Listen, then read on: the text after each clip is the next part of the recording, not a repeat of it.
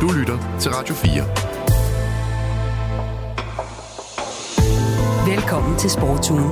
Din vært er Niklas Stein. Er kritikken af Saudi-Arabiens massive sportsinvesteringer bare noget værre hyggeleri, når vi er mange, der enten handler eller nyder godt af råstoffer fra samme land? Det perspektiv, det eksisterer jo selvfølgelig også i sportsdebatten, og det skal vi gøre plads til i dagens udgave af Sportsugen, hvor vi som så oftest før skal en hel del forbi sport og politik. Men også mere om det. Vi er mere end det hedder det. Vi skal også kigge på fodboldklubber som investeringsobjekter, og ikke nødvendigvis for milliardærer, men også for småsparer. For hvad er en fodboldklub egentlig for en størrelse på aktiemarkedet.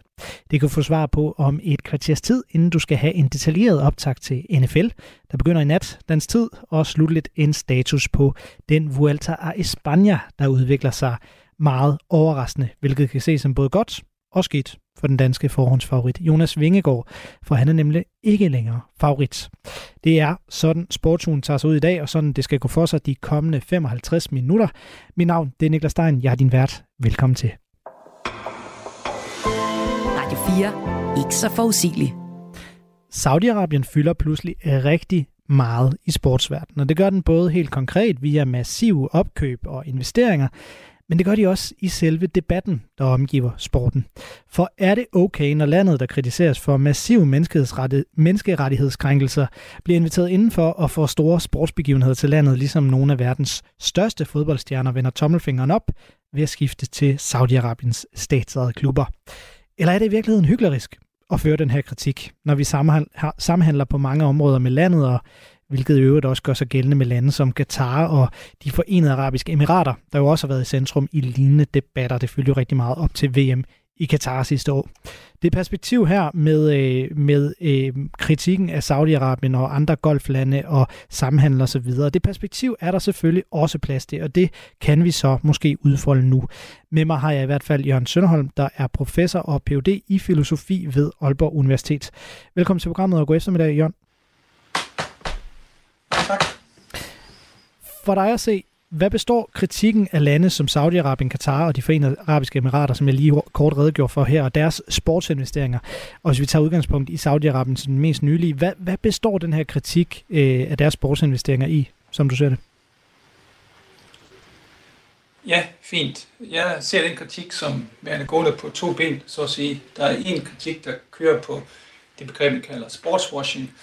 Øh, ideen om, at et regime bruger sportsbegivenheder til på en eller anden måde at vaske sit renommé rent med, eller prøve at dække over nogle ting i dens indrigspolitik eller udenrigspolitik, som den måske ikke er så stolt af, og så kan sportsbegivenheder være med til ligesom at rykke fokus på noget øh, lidt mindre kontroversielt.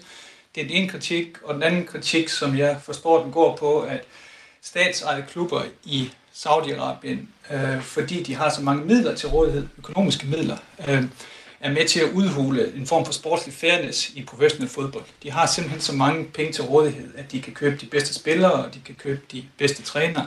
Og det gør det svært for de andre klubber, de ikke statsejede klubber, at kunne konkurrere på øh, lige fod. Så der er de to ben i kritikken af Saudi-Arabien. Og ud fra din kompetence, din viden, din baggrund, hvad tænker du så om den kritik? Giver den mening? Ja, tak. Øhm, jeg synes, en af problemstillingerne i den her debat, det er, at der er mange sådan små argumenter, som øh, bliver bragt på banen, og hvis vi skal gøre fremskridt her, så er vi nødt til ligesom at tage argumenterne øh, en ting ad gangen og prøve at holde dem nogenlunde adskilt. Fordi det er ikke sådan, at, at et antal dårlige argumenter bliver til i den sidste ende et godt argument. Øh, så vi skal prøve at tage argumenterne en for en, så vi kan starte på det med, øh, med sportswashing. Øh, det er korrekt, tror jeg, på alle definitioner af sportswashing, at, at det er det, de har i gang i, nede i Saudi-Arabien i øjeblikket. Men det er ikke specielt øh, enestående for et land som Saudi-Arabien, at de bruger sportsbegivenheder til at promovere deres nationale identitet i. Vi gør det også selv her i Danmark. Der er lige kommet et nyt forslag fra den danske regering om, at vi kan bruge 80 millioner kroner på at tiltrække et øh, cykelløb. Den danske regering bruger også penge på at støtte Team Danmark, som er en sportsorganisation, eller en organisation, som bruges til at skaffe OL-medaljer til Danmark. Det er ikke for at sammenligne Danmark på nogen måde med øh, Saudi-Arabien, men landet bruger typisk eksportbegivenheder til at promovere sig selv. Og hvad er det så, der gør det øh, forkert, i, øh, specielt forkert i tilfældet med øh, Saudi-Arabien? Jamen det er åbenbart, at det er et autoritært styre, ikke? og det skal vi holde os for gode til at være en del af. De her spillere, som nævner i dit indslag, Neymar, Benzema og Henderson og hvad det ellers hedder, de skal simpelthen holde sig moralsk for gode til at være en del af den her uh, sportswashing-mekanisme, eller sportswashing-proces. Og det er det, jeg mener er hyggeligt, hyggeligt fordi vi som samfund og som land øh, er meget glade for at interagere med Saudi-Arabien på alle mulige andre områder.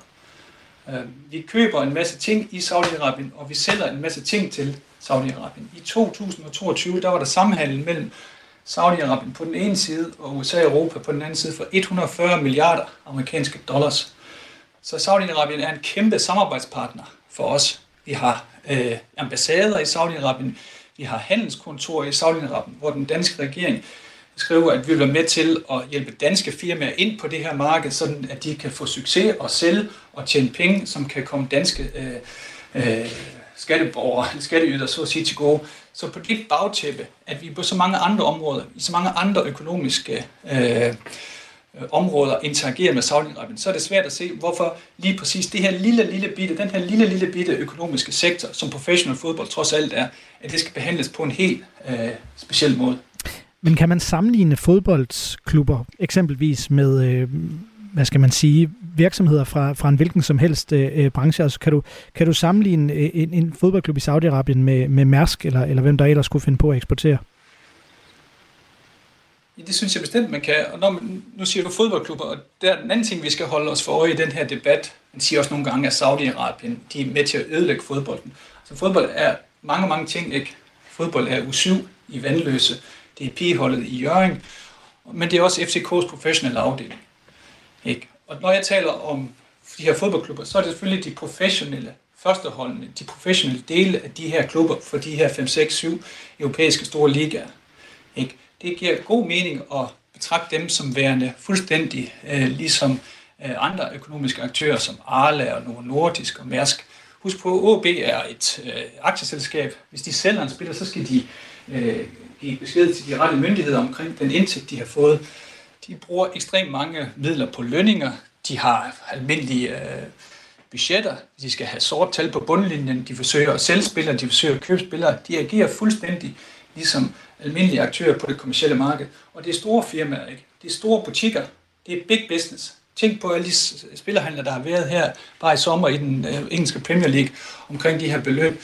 Så det giver ikke, simpelthen ikke nogen mening for mig at se de her fodboldklubber på det her niveau, altså de førsteholdene, de professionelle afdelinger, som værende andet og mere en fuldstændig lige aktører, økonomiske aktører på linje med de her andre øh, øh, firmaer, som vi normalt taler om.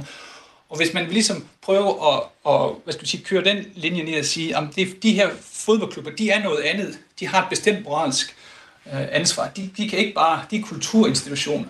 De kan ikke bare reduceres til, i anførselstegn, til almindelige kommersielle virksomheder så må bevisbyrden ligesom ligge på dem, der bringer det perspektiv på banen og siger, nu skal vi forklare, hvorfor de er anderledes. Det giver ikke mening at, at, at tænke om OB's professionelle afdeling, eller Chelsea, eller Red Bull Leipzig, Red Bull Leipzig som er andet og mere end en fuldstændig professionel, top-tunet kommersiel forretning.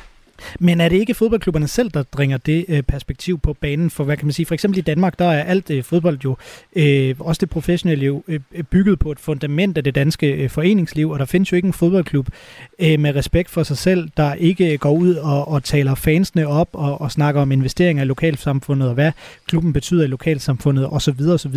Så er det ikke fodboldklubberne selv, øh, der går ud og siger, at de er kulturinstitutioner, og skal de ikke som sådan på den måde også betragtes som netop kulturinstitutioner, ikke på lige fod med almindelige virksomheder? Jeg er ikke bekendt med, at, at Chelsea har skrevet et opslag på Instagram, hvor der står, at vi er en kulturinstitution. Det, det er fuldstændig rigtigt, at, at de har mange af de her, med et fint ord, uh, corporate social responsibilities uh, temaer på deres hjemmeside og taler meget omkring de værdier, de har. Men det gør dem jo ikke anderledes end de her kommersielle firmaer, som jeg taler om. Hvis du går ind på Mærsk hjemmeside, eller på nogle nordisk hjemmeside, eller hvilket som helst større dansk eller udenlandsk selskab, så har de jo på deres hjemmeside side op og side ned med alt det, de gør for deres kunder. Nu taler de så ikke om fans, men de elsker deres kunder. De vil gøre alt for dem. De synes, at det er en god idé at være forankret i det lokale øh, samfund, og de vil gerne give tilbage. Der er ikke nogen stor forskel, øh, markant afgrundsdyb forskel mellem det fodboldklubber gør, når vi taler på det her meget høje professionelle niveau, og så de her helt kommersielle øh, virksomheder, de gør. Der er ikke nogen øh, forskel der. Det, det er rigtigt, du siger det med, at, at de skal... Øh, de elsker deres fans, og de, de har masservis af værdier, men det har firmaer jo også nogle dage. Der er jo ikke en virksomhed med, med så at sige, respekt for sig selv, som ikke har simpelthen en, en hel division, som øh, ikke bedriver andet end at prøve at, at tale om, hvor meget den her firma gør for lokalområdet, hvor meget de respekterer diversitet, øh, hvad de gør, når de ansætter folk, øh, og så videre. Så jeg kan ikke se igen, der, der skulle være nogen speciel forskel på de her øh, topprofessionelle, store øh, fodboldklubber, og så almindelige kommersielle forretninger. Som du ser det, kan man, kan man så dermed, altså kan jeg drage den konklusion, at man dermed ikke kan mene, at det er okay at samhandle med Saudi-Arabien, som, som, som Danmark øh, og, og flere danske virksomheder øh, gør i en, i en vis grad, øh, og som det er blevet afdækket løbende, og jeg tror ikke engang, det er en hemmelighed. Men altså, kan man, kan man mene, man kan ikke mene, det er okay at samhandle med lande som Saudi-Arabien, og så samtidig mene, at det er forkert at give dem store sportsbegivenheder, at fodboldskift, øh, fodboldspillere skifter til deres klubber osv.? Ja, det er, den måde, du fremstiller på, er, er rigtig, øh, synes jeg. Prøv at tænke på, den, prøv at tænke på det på den her måde. Øh, der har været en kritik, nu taler vi ikke om enkelt øh, klubber i saudi vi taler meget om de her spillere, som er skiftet. Ikke? Og de er udsat for en kritik, de har gjort noget forkert, de skulle have, som sagt, til, som jeg sagde til at begynde med, holde sig for gode til at tage til Saudi-Arabien. Men hvorfor er det forkert at sælge sin arbejdskraft? Hvorfor er det forkert for Neymar at sælge sin arbejdskraft der, når vi andre gerne, eller når Danmark og andre øh, vestlige lande gerne må sælge øh, forskellige former for øh, varer og serviceydelser til Saudi-Arabien. Må vi have den der økonomiske øh, interaktion mellem øh, Saudi-Arabien og så også, hvorfor er det så, at Neymar på en måde ikke må have lov at sælge sin arbejdskraft der? Jeg har sådan set respekt for de folk, som siger, og det kan man kalde nogle gange det, de rene hænders argument, og jeg synes, det er det stærkeste argument i den her debat. Og de, de rene hænders argument, det går på at sige, at vi skal simpelthen holde os for gode til at tage del i en bestemt form for proces, eller en bestemt form for organisation, eller interagere med nogle bestemte personer, hvis vi synes, at øh, det er moralsk forkert at gøre. Og det skal vi gøre uagtet, hvad andre mennesker gør. Så skal vi simpelthen holde os for gode til at, at, at tage del i det. Og så kan man sige, ja, vi synes, at, at Saudi-Arabien er et, et, et frygteligt regime, som vi ikke vil have noget med at gøre. Og øh, det gør, at jeg nu gennemgår min pensionsopsparing og sikrer mig, at jeg ikke har øh, investeringer i Saudi Aramco. Jeg sikrer mig også, at, øh, at vi ikke øh, øh, sætter mig ind i flyver, der flyver til Liverpool og ser dem spille på, på The Cup, ikke, eller på Anfield, at den flyver ikke er, er, fyldt med olie fra Saudi-Arabien. Så jeg så at sige gør noget ekstraordinært for at sikre mig, at jeg ikke tager del i hele den der øh, proces med at interagere med Saudi-Arabien. Hvis man gør det, og altså det er bevidst, og så siger oven i det, og det betyder selvfølgelig også, at jeg synes, det er forkert, at, at, at vi gør det samarbejde rent fodmæssigt. Det har jeg sådan set ikke noget knockdown-argument imod. Det synes jeg er okay. Det jeg anfægter, det er den position, der går på at sige, at fodbold er noget helt specielt. Alle de her andre ting, det er okay. Det kan vi godt gøre. Det er fint, at, at den tyske forbundskansler og den amerikanske præsident, de tager til Saudi-Arabien og shaker hands med øh, den absolutte monark der, for at købe olie. Ikke? Det, det er helt fint. Det er helt fint, at Arla de tjener bunkevis af penge på at sælge fetaost i Saudi-Arabien. Men lige præcis det med fodbold, det er anderledes. Det er den dobbeltstandard, som jeg, jeg anfægter. Så man kan ligesom gå to veje. Man kan sige, at begge dele er okay, eller man kan sige, at begge dele er forkert. Man kan ikke sige, i mit perspektiv eller min optik, at man kan det ene, men ikke det andet. Men hvis man, hvis man netop siger, jamen jeg øh, synes al samhandel med Saudi-Arabien, at man eksporterer øh, ting, der for eksempel kan bruges øh, i deres våbenindustri til at føre proxykrig i Yemen, og, og hvad de her argumenter går ud på. Så man siger, det vil jeg ikke være med til. Jeg køber ikke noget øh, diesel, øh, der kan stamme fra Saudi-Arabien. Jeg går, som du siger, alle mine pensionsopsparinger igennem for alt, hvad der øh, har relation til, til, til eksempelvis golflande ud af min øh, portefølje. Og, og går alt det her i, igennem, så kan man også sige, jamen det er forkert, at øh, fodboldklubber, øh, fodboldstjerner skifter til Saudi-Arabien, at vi giver dem sportsbegivenheder osv., men ellers ikke. Ja, det er rigtigt. Så har man en konsistent position, ikke? Så, så deler man sol og vind lige, så siger vi, der er forskellige aktører på øh, forskellige, forskellige økonomiske sektorer.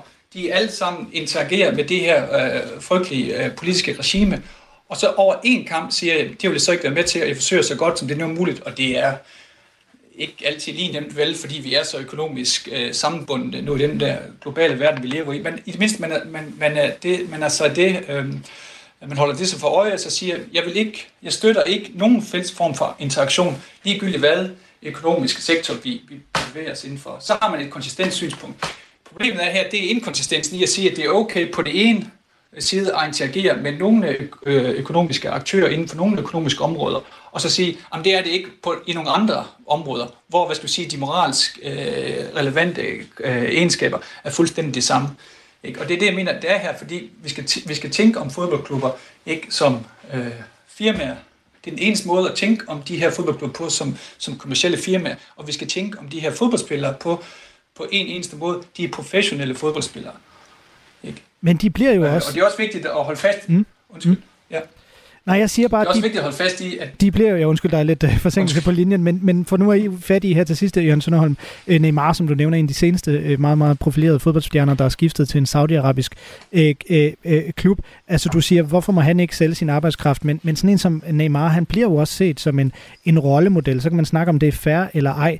Uh, men mange siger jo, at de her fodboldstjerner, jamen med alt, hvad de gør, og alt, hvad de profilerer sig på, og hvad de sælger uh, via deres ansigter, via deres band, jamen så er de rollemodeller. Så skal de ikke også betragtes som det, og dermed som mere end bare en, der spiller fodbold? Jo, måske, men så vidt jeg er orienteret, så har Neymar jo ikke været ude og udtale sig omkring den politiske situation i Saudi-Arabien. Det vil være noget andet, hvis Neymar stillede sig op og siger, jeg synes faktisk, det er helt okay, at kvinder ikke har de samme rettigheder som mænd. Jeg synes faktisk, det er helt okay, at der ikke hersker øh, religionsfrihed øh, i det her land. Jeg synes, det er helt okay, at øh, vi har en konstitution, som er et absolut monarki med masservis af neder og privilegier. Men det har Neymar jo ikke øh, sagt på nogen måde. Og det er svært at se, hvorfor Neymar skal holdes moralsk ansvarlig for den hvad skal vi sige, politisk ideologi, som hans arbejdsgiver har. Det gør vi jo normalt ikke. Prøv at tænke på øh, øh Bilal, som er pakistansk læge på sygehuset på Hillerød. Hvad er han? Han er ansat af den danske stat, han får løn af den danske stat. Hvad er det, han egentlig skal stå på mål for, eller forsvares over for i kraft af at have sagt ja til den ansættelseskontrakt? Betyder det, at Bilal nu synes, at burkaloven er, er, er fed, og alle mulige andre dele af den danske lovgivning? Det normalt synes vi jo ikke. Vi synes, det er fint, at han gør sit arbejde, og han skal selvfølgelig overholde landets love, og øh, fred være med det. Så hvis Bilal kan betragtes på den måde, øh, så er det svært at se, hvorfor vi ikke kan betragte Neymar på samme måde. Der er Lone, hun er professor på Louisiana State University i USA. Hun er ansat af den federale amerikanske regering. Betyder det, at Lone nu skal stå på ansvar for den amerikanske regerings øh, lovgivning omkring øh, dødsstraf og øh, retten til abort osv. Det gør vi normalt ikke. Og så er det svært at se igen, hvorfor der lige pludselig skal skydes en ny standard ind og sige, at det vi normalt ikke vi skal sige, øh, å, vi lægger på andre menneskers skuldre, det er nogle moralske å, nu vi lægger på Neymar og Benzema's skuldre, eller Hendersons øh, skuldre. Det vil være noget helt andet, og der vil jeg være enig i dig, eller enig med dig i, hvis det var sådan, at de her spillere konkret havde gået ud og sagt noget, som personligt kunne indikere, at de støtter op omkring den politiske ideologi, der er i øh, Saudi-Arabien. Men så vidt jeg orienteret, så har de ikke gjort det. De har skrevet under på en, en, en ansættelseskontrakt. De sælger deres arbejdskraft der, så spiller de fodbold. Tusind tak, fordi du havde øh, tid. Vi når desværre ikke mere. Tak, fordi du havde tid, øh, Jørgen Sønderholm, til at være med til at øh, tage den her debat. Og du kan lige blive sendt afsted med den her sms, vi lige har fået ind. Der er Harris, der skriver ind på sms'en, klog mand i harriateren, udstil det danske hyggeleri. Så fik vi også lige den med. Tusind tak, Jørgen Sønderholm. Jeg takker for det hele. Det var en fornøjelse at være med som er øh, professor og Ph.D. i filosofi ved Aalborg Universitet. Og jeg kan da også lige nævne, at du selvfølgelig også kan skrive en, øh, på sms'en, som det er i alle programmer her på Radio 4. Du sender bare en sms til 1424. Du lytter til Sportsugen på Radio 4.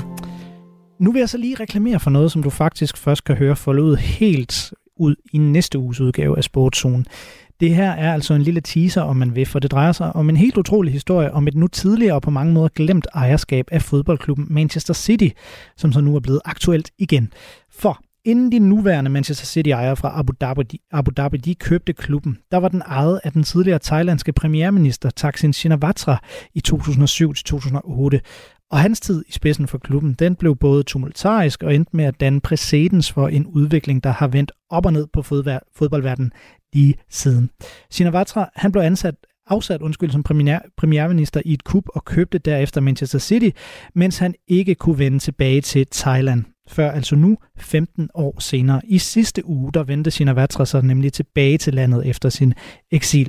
Det er en ret stor øh, udenlandshistorie, men den drager altså nogle øh, meget markante paralleller til fodboldverdenen. Og jeg har snakket med den britiske forfatter James Montague, der rent faktisk har mødt Shinawatra.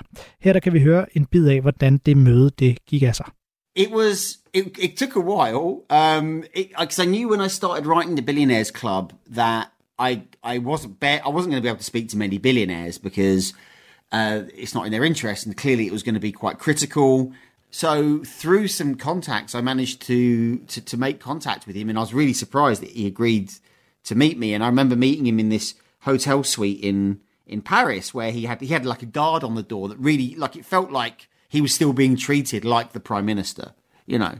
And you know, I remember I walked into into it was just me and him in his room for half hour, forty five minutes.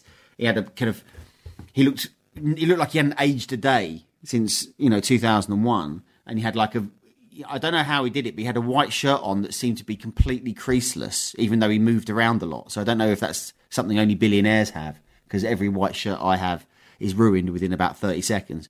Ja, forfatteren James Montague, han fortæller her om mødet med Taksin Shinawatra på et hotelværelse i Paris, at øh, Shinawatra han havde bodyguards, og at det hele det virkede som om Shinawatra øh, faktisk stadig var premierminister, hvilket han ikke var på det tidspunkt.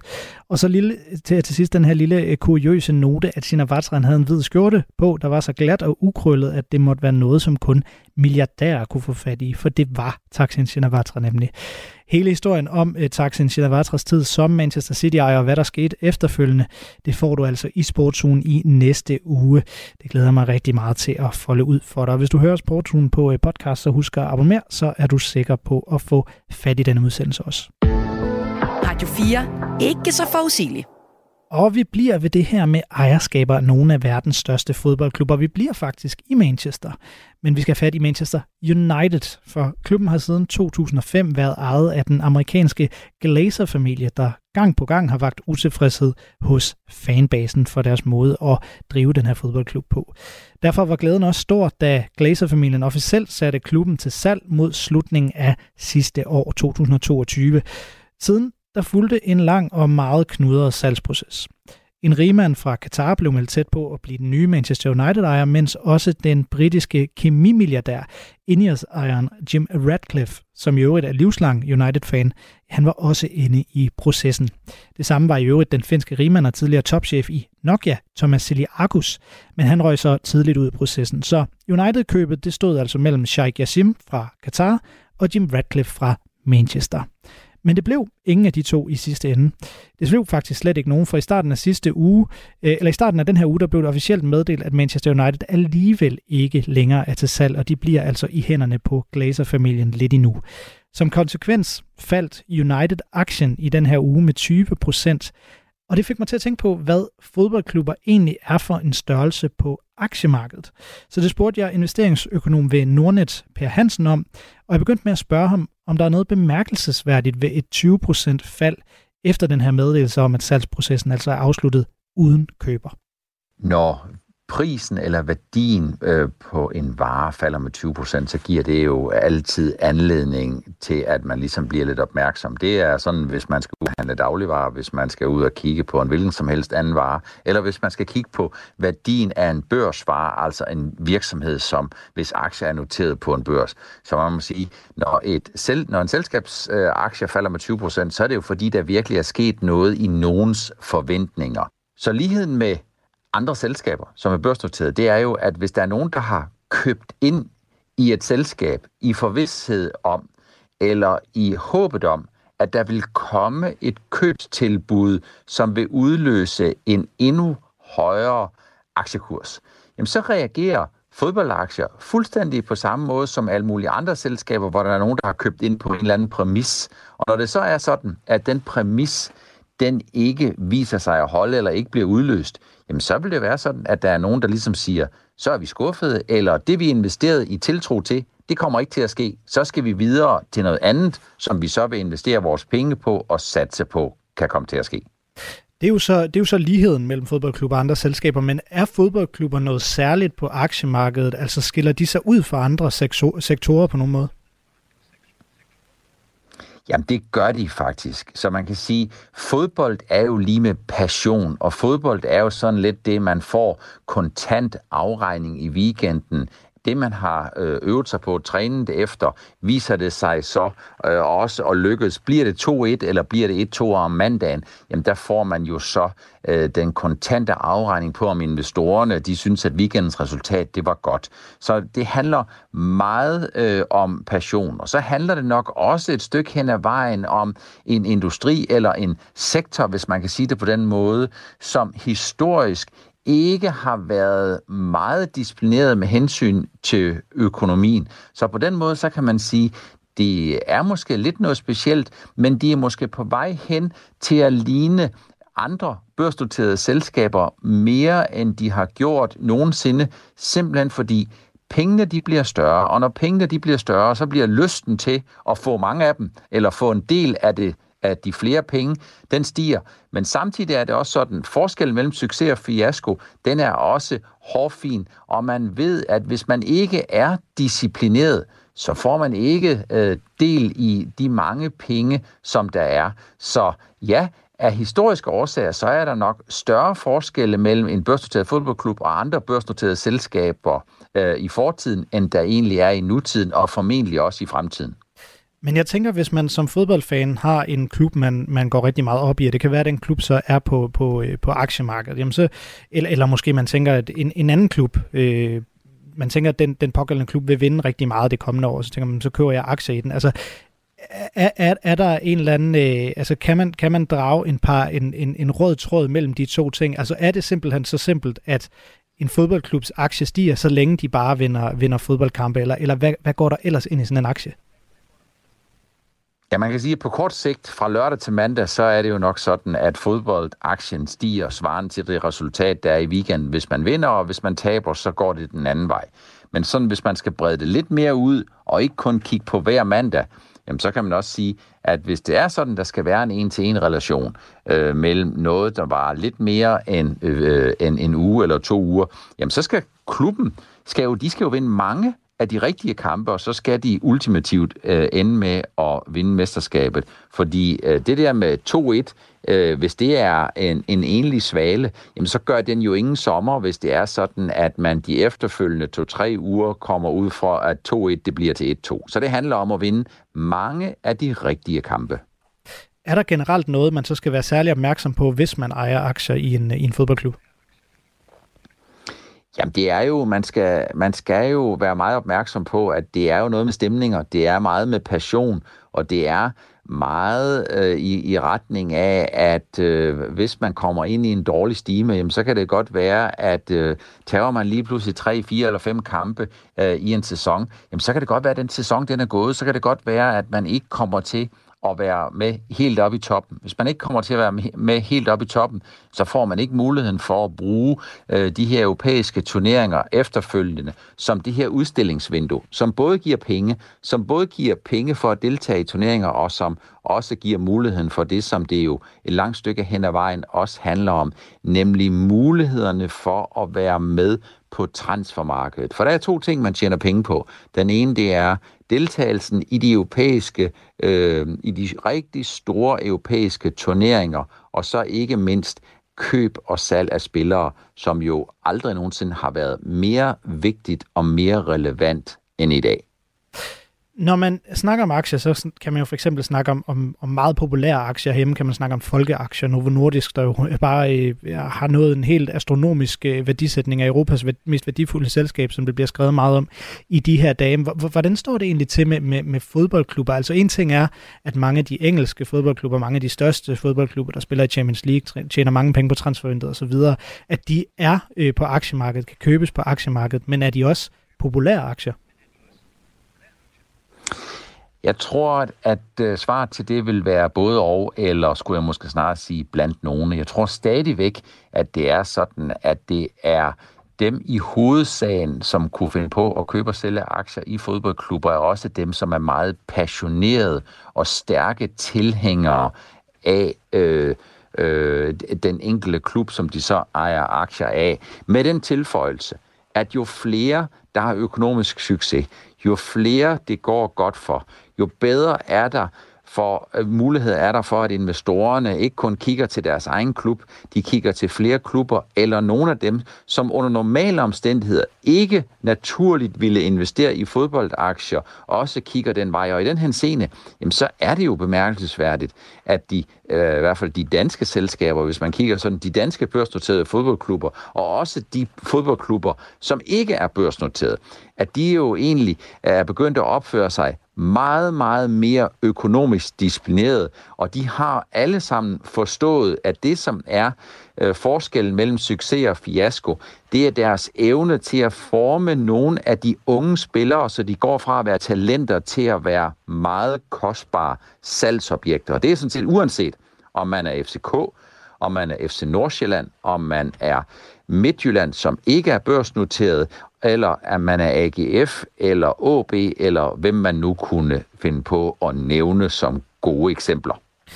Lige her til sidst, så noget, øh, jeg også synes er interessant lige at høre din analyse eller betragtning på i, i, i den her øh, snak, øh, det er, at man i de seneste år inden for sportsverdenen jo har snakket meget om fodboldklubbers ejerskaber. Det meget apropos Manchester United-snakken, som vi indledte på. Altså særligt fordi der er golflande, der har vist interesse i at købe store fodboldklubber, og også i høj grad amerikanske forretningsmænd, øh, der i større og større grad går ind på det europæiske marked for fodboldklubber. Der var Manchester United jo faktisk en af de første øh, store klubber, der blev købt af en amerikansk øh, familie i det her tilfælde. Det her med, med ejerskaber og interessen fra andre lande om at købe de her fodboldklubber, er det noget, der ændrer på markedet for øh, fodboldaktier, som du ser det? Jamen det er det i høj grad. Dels fordi pengene bliver meget, meget større. Der bliver jo tilført enorme summer, og kigger man vel på den øh, kilde, som er mest tydelig de sidste to til tre år, så er det vel mellemøstlige penge, mellemøstlige olie- og gaspenge, som skal recirkuleres ind i det europæiske system. Så man kan sige, at pengene de bliver større, og de penge, med pengene, der følger altså også nogle muligheder, øh, sådan lidt ud fra tesen om, at når det regner på præsten, så drøber det på dejen. Det vil sige, at det er måske også det kommer ikke kun de største klubber til gode, det kommer heller ikke kun de næststørste klubber til gode, men interessen for fodbold og fodbold som investering, og det med at kunne forme nogle talenter og gøre dem til salgsobjekter, det når jo helt ud i stortåen nogle steder, og vi har jo også set udenlandske penge, øh, mænd MK, øh, som har vist interesse for og også købt op øh, i danske øh, klubber og danske selskaber, som ligger uden for top-top Superligaen. Så ja, det har øh, i høj grad også en betydning, at der kommer flere penge og nye aktører ind på det her marked. Det fortalte altså Per Hansen, der er investeringsøkonom ved Nordnet, og som også har i podcasten, der hedder Investeringspodcasten. Radio 4. Ikke så forudsigeligt. Og nu synes jeg så efterhånden, det er tid til en opdatering i sportsverdens helt store aktuelle saga, nemlig den om den spanske fodboldpræsident Luis Rubiales og det kys, som han gav den nykårede fodboldverdensmester Jenny Hermoso for bare et par uger siden. Den har vi fulgt intenst i Sportsugen de seneste uger. Hvis du vil have det hele med, ja, så kan du gå ind og finde særligt de to seneste udgaver af Sportsugen på diverse øh, podcast-tjenester. Men for øh, kort at opsummere det indledende, ja, så blev Rubiales hurtigt kritiseret for det her kys og for at være for nærgående mod de spanske VM-venner efter øh, fejringen, og det affejede han så ved at kalde kritikerne for idioter. Forbundet de bakkede ham op, men kritikken tog til. Forbundet og Rubiales de udsendte en form for undskyld, undskyldning med en udtalelse fra førnævnte Hermoso om, at alt var okay, men det viste sig så at være falsk. Hermoso hun gik senere selv ud og understregede, at kysset det ikke var med samtykke, og at hun ikke kunne lide det, samt at hun ville lægge sag an. Undervejs der stillede Rubiales sig op på talerstolen til en ekstraordinær generalforsamling i fodboldforbundet, og da alle troede, at han ville annoncere sin afgang, så sagde han i stedet sådan her. No voy a dimitir. No voy a dimitir. No voy a dimitir. Ja, jeg går ikke af, jeg går ikke af, jeg går ikke af, jeg går ikke af, sagde han igen og igen, mens forbundet det blev ved med at bakke op og klappede i baggrunden, som du her kan høre, indtil det altså ikke gjorde mere. Nu har det spanske fodboldforbund nemlig vendt 180 grader og undskyldt Rubiales' opførsel til VM-fejring i Australien. Rubiales er suspenderet for sine aktiviteter i verdensorganisationen FIFA og møder kritik fra alle sider. Han er stadig formelt præsident for det spanske fodboldforbund, men spørgsmålet er efterhånden, hvor lang tid det holder. Oven i alt det her, så er landstræneren for VM-vinderne Jorge Vilda blevet fyret. Han har længe været kontroversiel og kritiseret for øh, af spillerne selv for sin ledelsesstil, og det nåede det ultimatum, at landsholdsspillerne, der lige havde vundet VM-titlen for et par uger siden, de meldte ud, at de simpelthen droppede landsholdet, indtil Vilda han vil være fortid. Det er han så nu, så Spaniens verdensmester har stadig et landshold. Jorge Vilda er ude, Rubiales sidder stadig officielt, men stormværet, det tager til. Du lytter til Sportsugen på Radio 4. Og så skal vi til det igen. Det man med lidt god vilje kan kalde NFL's sommerhi er over, og i nat dansk tid, der begynder den nye NFL-sæson, når de forsvarende Super Bowl-vinder fra Kansas City Chiefs tager imod Detroit Lions. Derfor skal vi have en udførlig optakt til den 104. sæson af den store amerikanske fodboldliga, og den får du her lavet sammen med Mathias Sørensen, der er vært på den spanske NFL-podcast Det Ovale Kontor. Jeg starter med at spørge Mathias Sørensen om Kansas City Chiefs, der vandt Super Bowl i februar, også indleder den nye sæson som favoritter til en ny triumf jeg ved ikke, om de er store favoritter, men de er favoritter. Øh, de har de sidste fem år været i øh, AFC-finalen, altså den ene semifinal til Super Bowl, fem år i træk på hjemmebane, øh, kommet i Super Bowl tre gange og vundet den to gange. Og den primære fællesnævner for den imponerende periode, det er quarterback Patrick Mahomes og cheftræner Andy Reid, og de er der stadig. Så, og så længe de er det, så bliver man nødt til at regne med Chiefs som en, en af de primære favoritter til at vinde Super Bowl.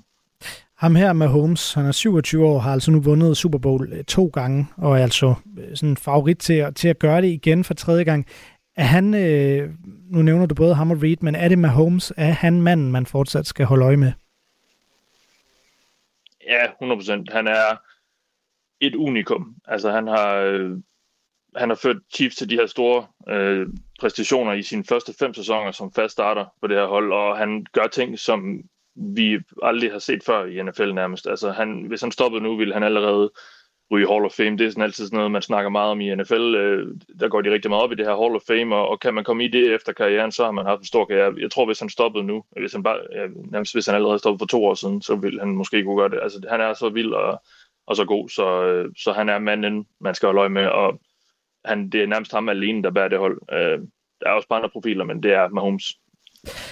Hvad er det helt præcis, der så på spil for, for Mahomes i den her sæson? Altså, han har vundet Super Bowl to gange, men hvor stor kan han blive, hvis det igen kan lykkes ham at, og, og så drive Chiefs hele vejen til, til en Super Bowl og, og endnu en sejr? For nylig stoppede Tom Brady, og der var aldrig rigtig nogen af os, der havde troet, at det han har kunne bedrive, øh, kan matches. Men det blev vi bare nødt til at lidt at forvente lidt, eller tro på, at Patrick Mahomes kan. Altså det, han har gjort i sin første ja, 5-6 år i ligaen nu, det er øh, fuldstændig uden sidestykke. Så, så det er et spørgsmål om, altså det, det er de helt, helt høje navler, og, og de helt, helt store, allerstørste i NFL-historien, han, han kan komme op på siden af. I år skal han gøre det med en rimelig uerfaren flok af folk, som skal gribe bolden, når han kaster den, men Sidste år troede vi også, at han ville få lidt problemer, og så var han nærmest mere effektiv end nogensinde før. Han har vist, at han kan spille quarterback på alle mulige måder og gøre det til nærmest perfektion. Så øh, det er... Øh, han er lige nu ved at arbejde sig hen imod at blive den største quarterback nogensinde. Den her The GOAT, som man øh, nok så hyppigt omtaler dem i, i amerikansk fodbold. Ja, og det, som sagt, det har jo altid været Tom Brady, fordi han har vundet syv Super Bowls og har gjort det over så lang en periode, og, og, og slutter han så også om med at gøre det for et andet hold, New England Patriots, som han ellers øh, vandt de første øh, seks med. Så, men, men altså, Mahomes er på den sti, som Tom Brady han er gået ned af, og endda mere til, altså fordi øh, Tom Brady havde ikke gjort det her i sin første år i Super i, i, i NFL, øh, i hvert fald ikke på det niveau, som, som Mahomes gør det lige nu. Så det, han, er, han er godt på vej mod at kunne blive the GOAT. Hvis vi så skal parkere Mahomes og, og Kansas City Chiefs lidt, hvem, hvem er så deres store udfordrere til, til titlen? Jamen, I forhold til at, at komme i Super Bowl i, i, fra den halvdel af, af ligaen, de er fra, så er det jo uh, Cincinnati Bengals, som de de sidste to år har mødt i, uh, i AFC-finalen, altså den ene semifinal til Super Bowl, og, og Buffalo Bills, også uh, et andet rigtig godt hold, som, som ligner de, første udfordrende. Der er rigtig mange gode hold i den her halvdel af ligaen, så det, bliver en hård kamp, men øh, de har kæmpet sig igennem det felt også de sidste par år, så det kan de sagtens gøre igen. Og, øh, og så den helt store favorit til i hvert fald at møde dem i Super Bowl, det er jo så Philadelphia Eagles, som de så også mødte i Super Bowl tidligere i år. øhm, ligner det klart bedste hold i den anden halvdel af ligaen NFC, og øhm, har, ja, Patrick Mahomes er ligaens klart bedste quarterback, men Eagles har nok det er klart bedste sådan, hold sådan set bredt ud over både forsvar og angreb og fra, fra top til bund, så det ligner øh, de bedste bud på nogen, der kan vippe Chiefs af tronen. Og hvis vi skal kigge ned i navnene, hvem er så udover Mahomes de store profiler, man skal holde øje med i NFL i den her sæson? Jamen, nu tager jeg så lige de, de røde-hvide briller på, og så siger jeg Hjalte Froholt. Mm.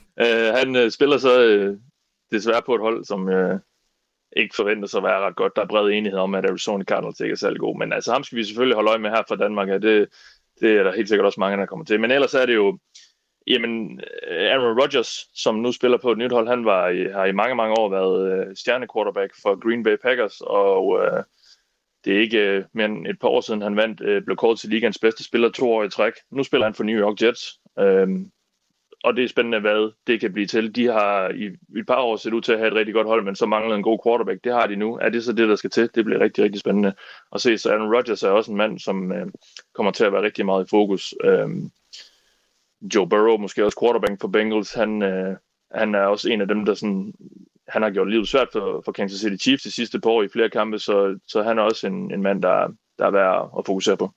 Ja, nu nævner du Hjalte Froholt, det danske, det danske, hvad skal man sige, perspektiv på rådets NFL-turnering. Lad os endelig lige øh, dykke lidt mere ned i ham, for øh, som sagt, han kom jo til Arizona Cardinals i, i marts, efter hans kontrakt med Cleveland Browns, de, øh, den udløb.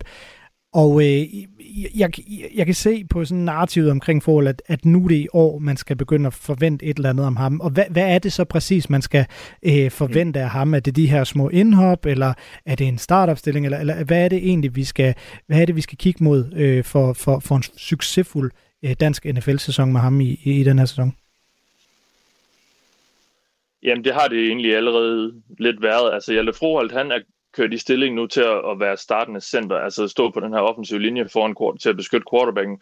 Han er midtpunkt i den. Han er en af de to spillere, der rører bolden på alle spil. Altså han er den, der giver bolden til quarterback på alle spil, og det kommer han til, det han kørt i stilling til at skulle være fra start af her i kamp 1, og som udgangspunkt jo i resten af sæsonen, medmindre han selvfølgelig viser sig at være rigtig dårlig, eller han bliver skadet eller noget i den stil.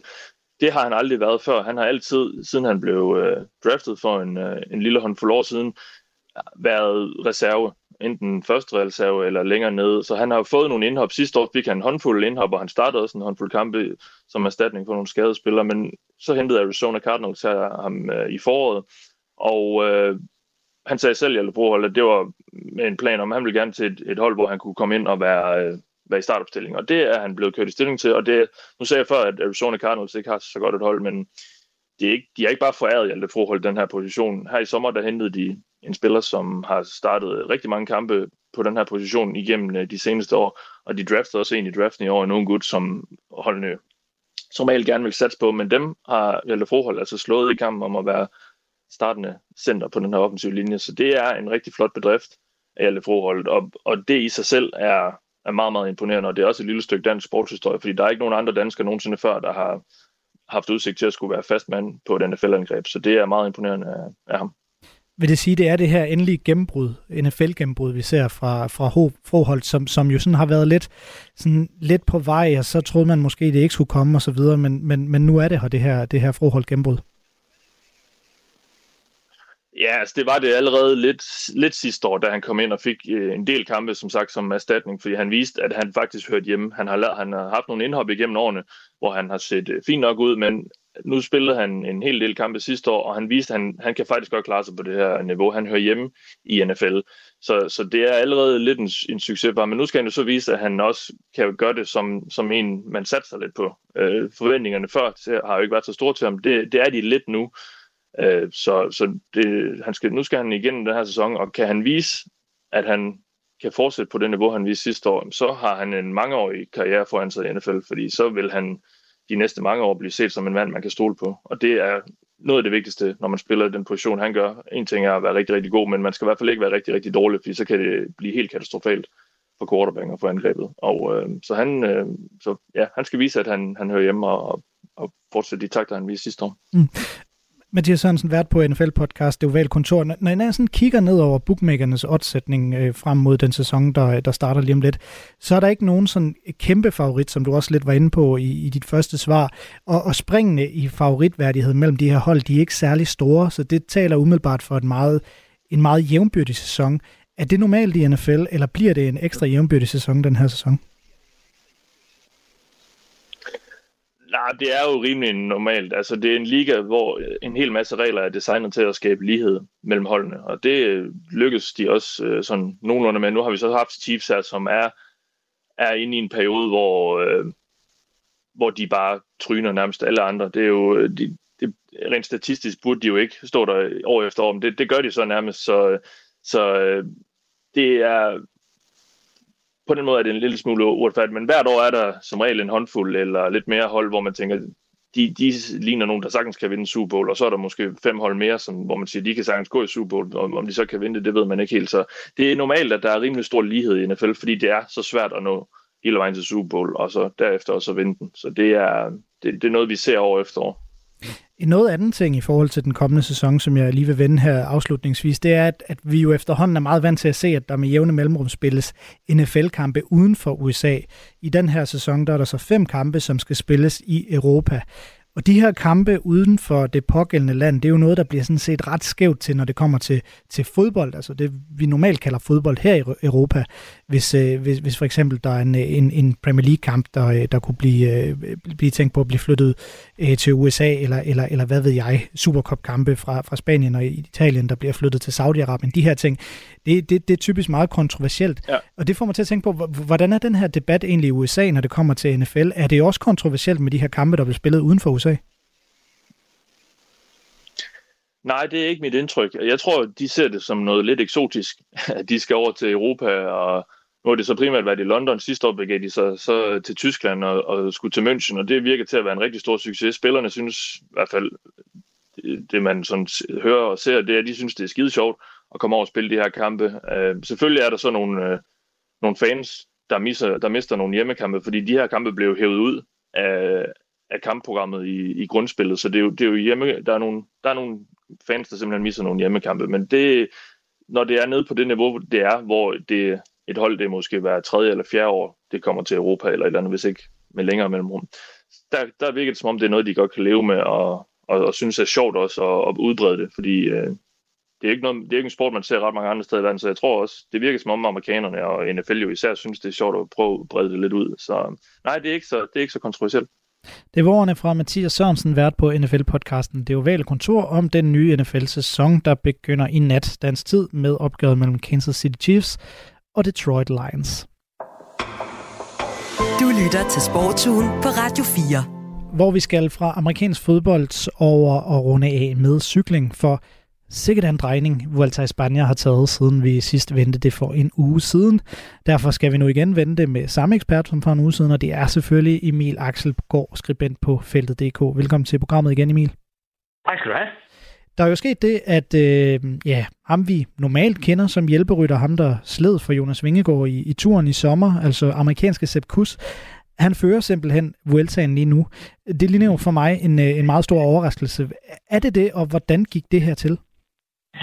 Ja, det er en overraskelse, at han skulle føre. Øh, det er der flere grunde til. For det første, så kom han som, øh, som hjælperytter. Vi vidste godt, at han Altså, vi ved godt, at han kan køre stærkt opad. Han er endt i top 10 i, øh, i Vuelta før, og, øh, og lå sådan set også til at ende i top 10 i turen i år, indtil han, øh, han styrtede til sidst. Så, så at han kan blande sig op i toppen, er, er ikke så overraskende. Det, som er overraskende, er, at han, øh, han kommer til løbet, som de havde to andre kaptajner. Øh, de andre gange, hvor han, han har lavet et godt resultat, der har han været nummer to i hierarkiet. Der har de ligesom holdt ham til som, som den der plan B. Den her gang, der, der, der var der ligesom to, to nummer et. Så der var ikke rigtig nogen, der regnede med, at man, man reelt kunne holde tre mand øh, og beskytte tre mand.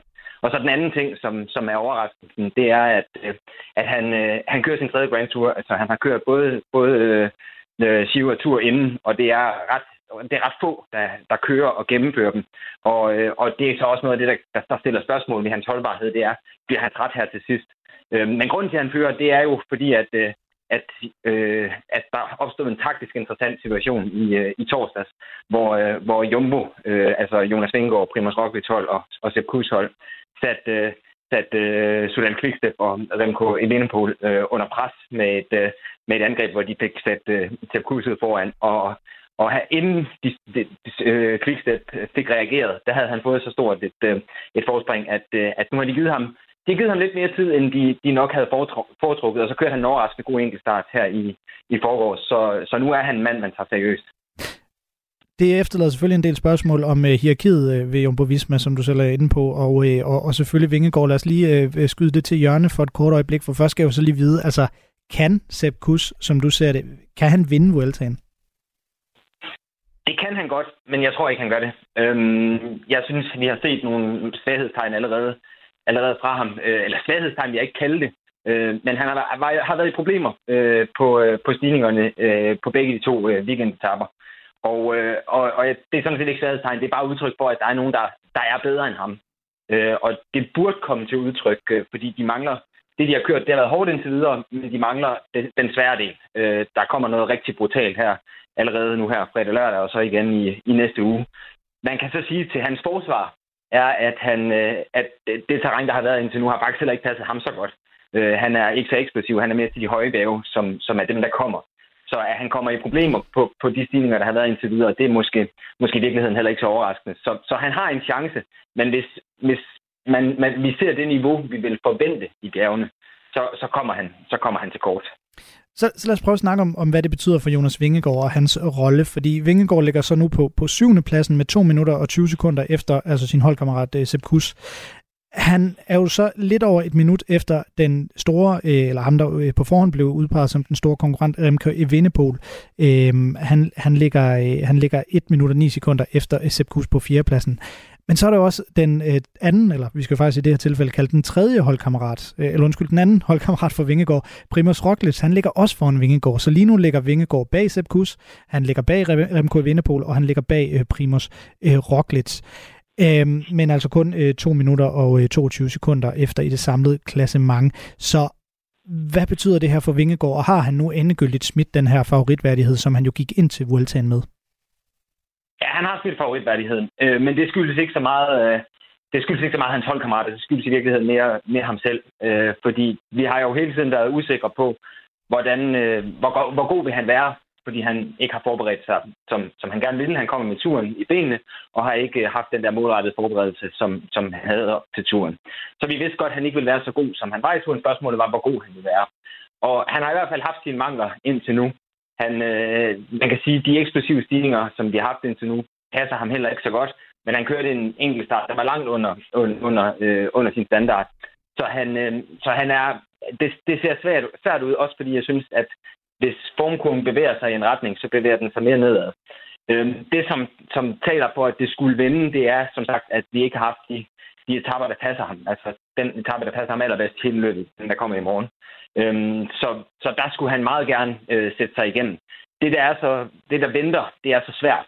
Så, så hvis han er god nok, så, øh, så, så burde det ikke være noget problem, øh, det, det interne magtspil.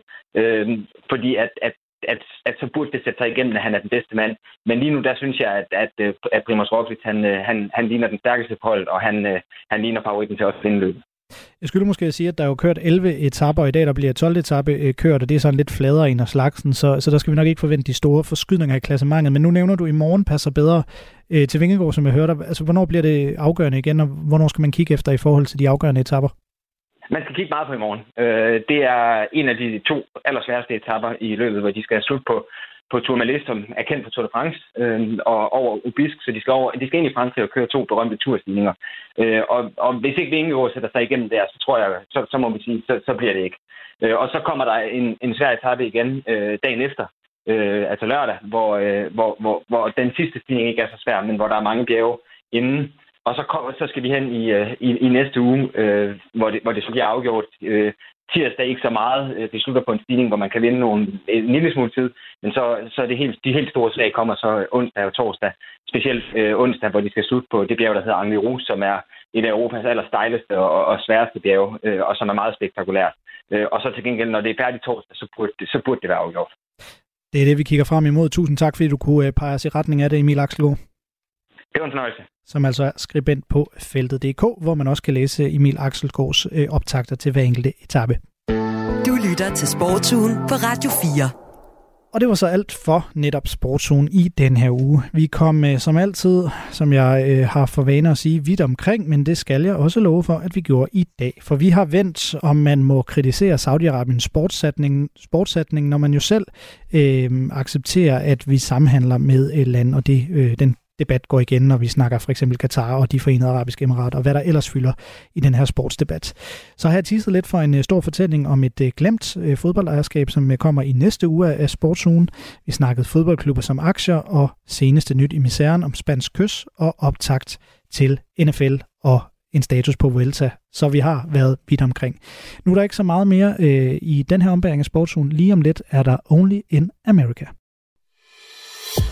Du har lyttet til en podcast fra Radio 4. Find flere episoder i vores app, eller der, hvor du lytter til podcast. Radio 4.